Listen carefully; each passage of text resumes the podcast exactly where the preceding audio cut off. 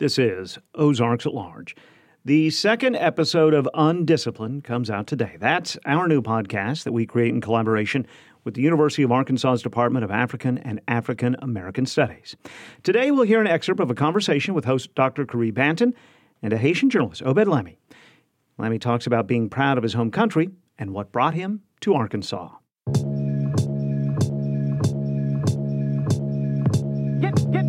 This is Undisciplined. Academic by nature, undisciplined in practice. I am Dr. Caree Banton, Director of African and African American Studies and Professor of History at the University of Arkansas. The podcast here, we will push the confines of your traditional academic disciplines and, like the subjects of its concerns, African and African American studies, you know, survive under the most terrible of circumstances, but achieve rigor and become even more robust because of it. And so, in this podcast, we will unveil how the objectives of African and African American studies can be found in the everyday if you'll just look. Now, let's get into it. Today, we are joined by Obed Lamy. Obed Lamy is a Fulbright scholar and graduate journalism student at the University of Arkansas. He just received his master's degree in journalism uh, with a number of years of experience in journalism under his belt. He has published in different news outlets in his home country in Haiti, as well in the international media in Canada and the United States. And he co founded a multimedia platform dedicated to civic education and practical information on the public process. He's a first time filmmaker. Obed has made a short documentary called A Promising Voice that was selected into three film festivals and was a winner of the Audience Award for Student Film at Filmland in 2020. And I had the pleasure of recently working on a documentary with Obed that commemorated the lynching of three African Americans here in Washington County. Obed, thank you for pulling up. Thank you so much for joining us. Thank you, Dr. Banton, for the invitation, and thank you to my friend Warrington. And it's a pleasure to be with you today. Tell us about growing up in Haiti. How was that like? Do you like mangoes? Oh yeah, I mean it's been 29 years. I'm 29, so um, my whole life is Haiti. So I grew up in a small town called Petit Goâve.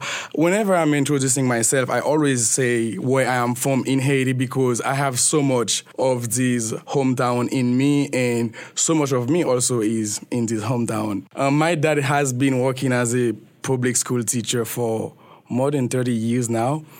My mom has been stay-at-home mom. So growing up with my dad being a teacher and my mom taking care of us really taught me uh, a sense of community. For example, my dad every summer he would do uh, after class program or summer camp for all the kids in my neighborhood. He would feed them. So that's something that always stay with me, and that's why also I like to be with people. We didn't talk too much about politics, but I can say the best history lessons I've learned uh, about Haiti was from my mom. So because my dad was a teacher, he was working in another town.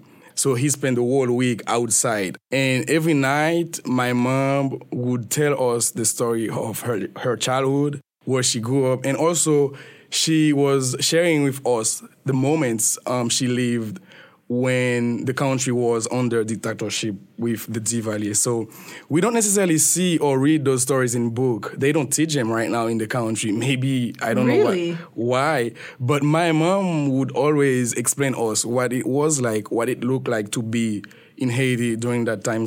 Describe for us your journey to Arkansas. What brought you here? Journalism. um, so yes, the story of me being in Arkansas is also the story of me becoming a journalist. Journalism was not in my mind growing up, and actually, when I was maybe twelve one of the most prominent journalists in the country was also in my hometown. He was killed because being a journalist in my country has always been risky, dangerous. dangerous. So I was young, but I still have in mind the atmosphere, the climate in that hometown, because that was a time when there were a lot of political crises. So you couldn't go to school. You have to hide yourself. You couldn't wear uniform. So why why couldn't you go to school? Why did you? Because there was a lot of violence, gang. Usually, politician leaders in my country they are always associated with gangs to maintain their power and also fear. I mean, fear is the strategy that most of the politicians in my country use to not lead, maybe to run the country because there is a lot of conflicts. And it seems like in their mind, having all the power and exposing the population into this scary situation helped them maintain their power. So we've ex- I've experienced that um, being a young boy in my hometown.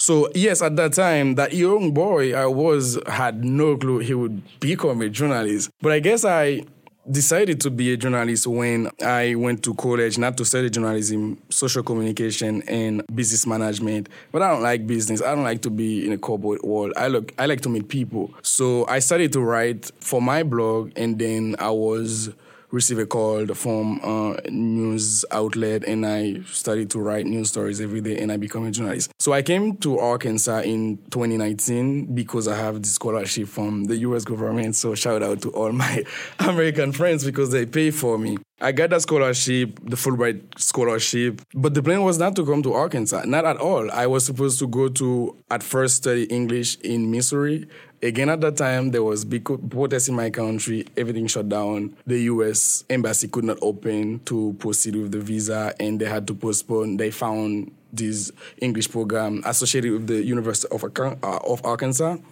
I spent a couple months and realized people are nice. They talk to you on the street and it's a nice place to stay. And I decided to stay here. But actually, even right now, when I talk to my friends, friends in the United States and back home, I say I'm in Arkansas. Where is that? They don't know Arkansas too much. Oh yeah, Arkansas. yeah, they, they, don't know. So I have to explain. This is a state close to Texas, uh, Missouri. I have to explain to my Caribbean friends too that there's Kansas and then there is Arkansas. Arkansas. Exactly. So.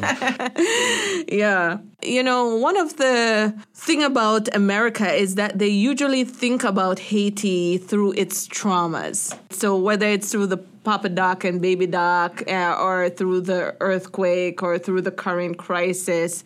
How do you all think about those experiences, those traumatic experiences? How did you live through those experiences? It seems like they have, for us as Haitian people, they have become part of life, but we don't necessarily talk about them or meditate about them. You would see they always call Haitian people resilient even that can be negative, but it seems like we have built our own way of survival against those natural forces and also against this political crisis.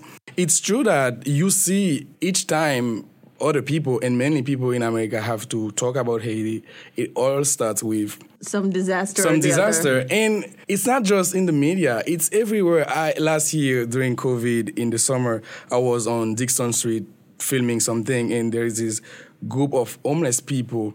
And I started to talk to them. They asked me where I'm from. I am. I said I'm from Haiti. Oh yeah, Haiti. I know that violence and blah blah blah. And I listened to them. And after I was like, yeah, that is true. But do you know number of people are killed every day in Chicago? And he was like, oh yeah, that is true. So violence is not made in Haiti. Violence is everywhere.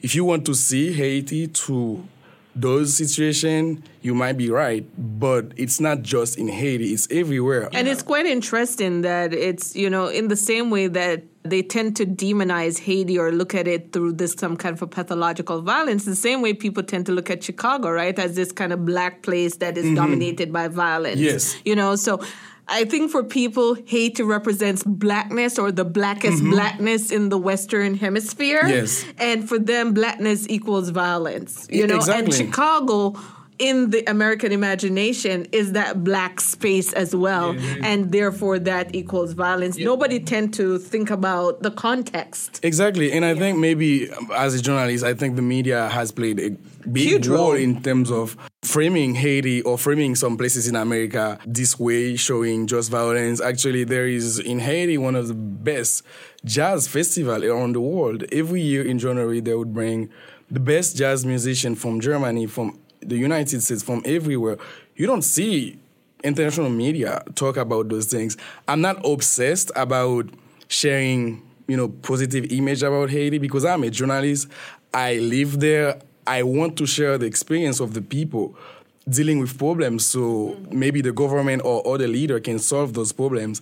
But i don't think as you were talking with Warrington before i don't think each time you have to write a story about haiti it adds nothing to your story. Because yes we know that. And if you want to talk about the assassination of the president that has nothing to do being the poorest country. Exactly. because actually a us president has been assassinated too. So you can talk about the facts and not necessarily using this stereotypical language to talk about Exactly. Haiti. I totally agree with you. Bryan Stevenson will say we are all more than the worst thing that we've ever done or the worst thing that's ever happened Exactly. to us. Yeah, but it, it's indicting the humanity of Haitians, right? By flattening their story to this one thing when, Right. as we discussed earlier, there are many different stories. I remember I can't wait to go to Haiti because I saw this picture of this beach and all these people were having like breakfast in the water and it was like the most beautiful. But Americans don't get to see those kinds of images in the same way, you know, they have these stereotypical images of Africa as well, where it's animals and sports starving children and disasters.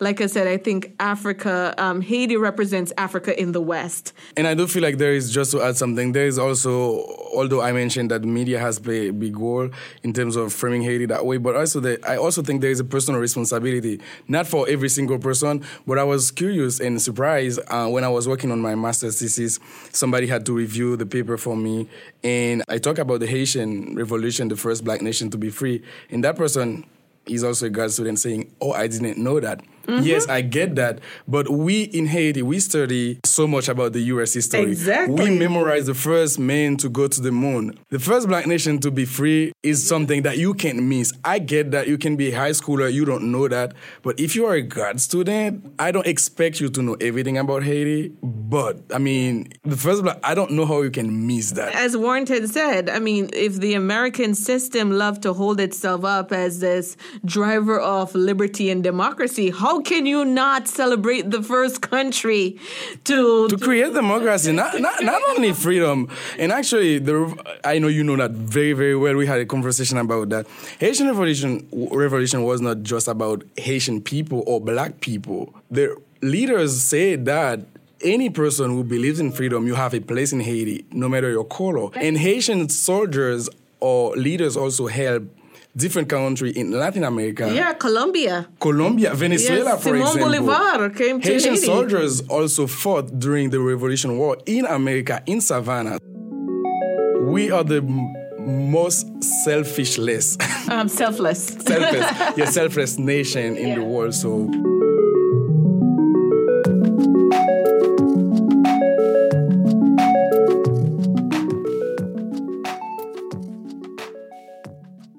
Caree Banton and her guest Obed Lamy from the second episode of the podcast Undisciplined. You can subscribe for free so you never miss a new episode. There is a new one every other Wednesday, and you can check out the rest of that conversation following today's Ozarks at Large. Undisciplined is available wherever you get podcasts, and it's produced by Ozarks at Large's Matthew Moore.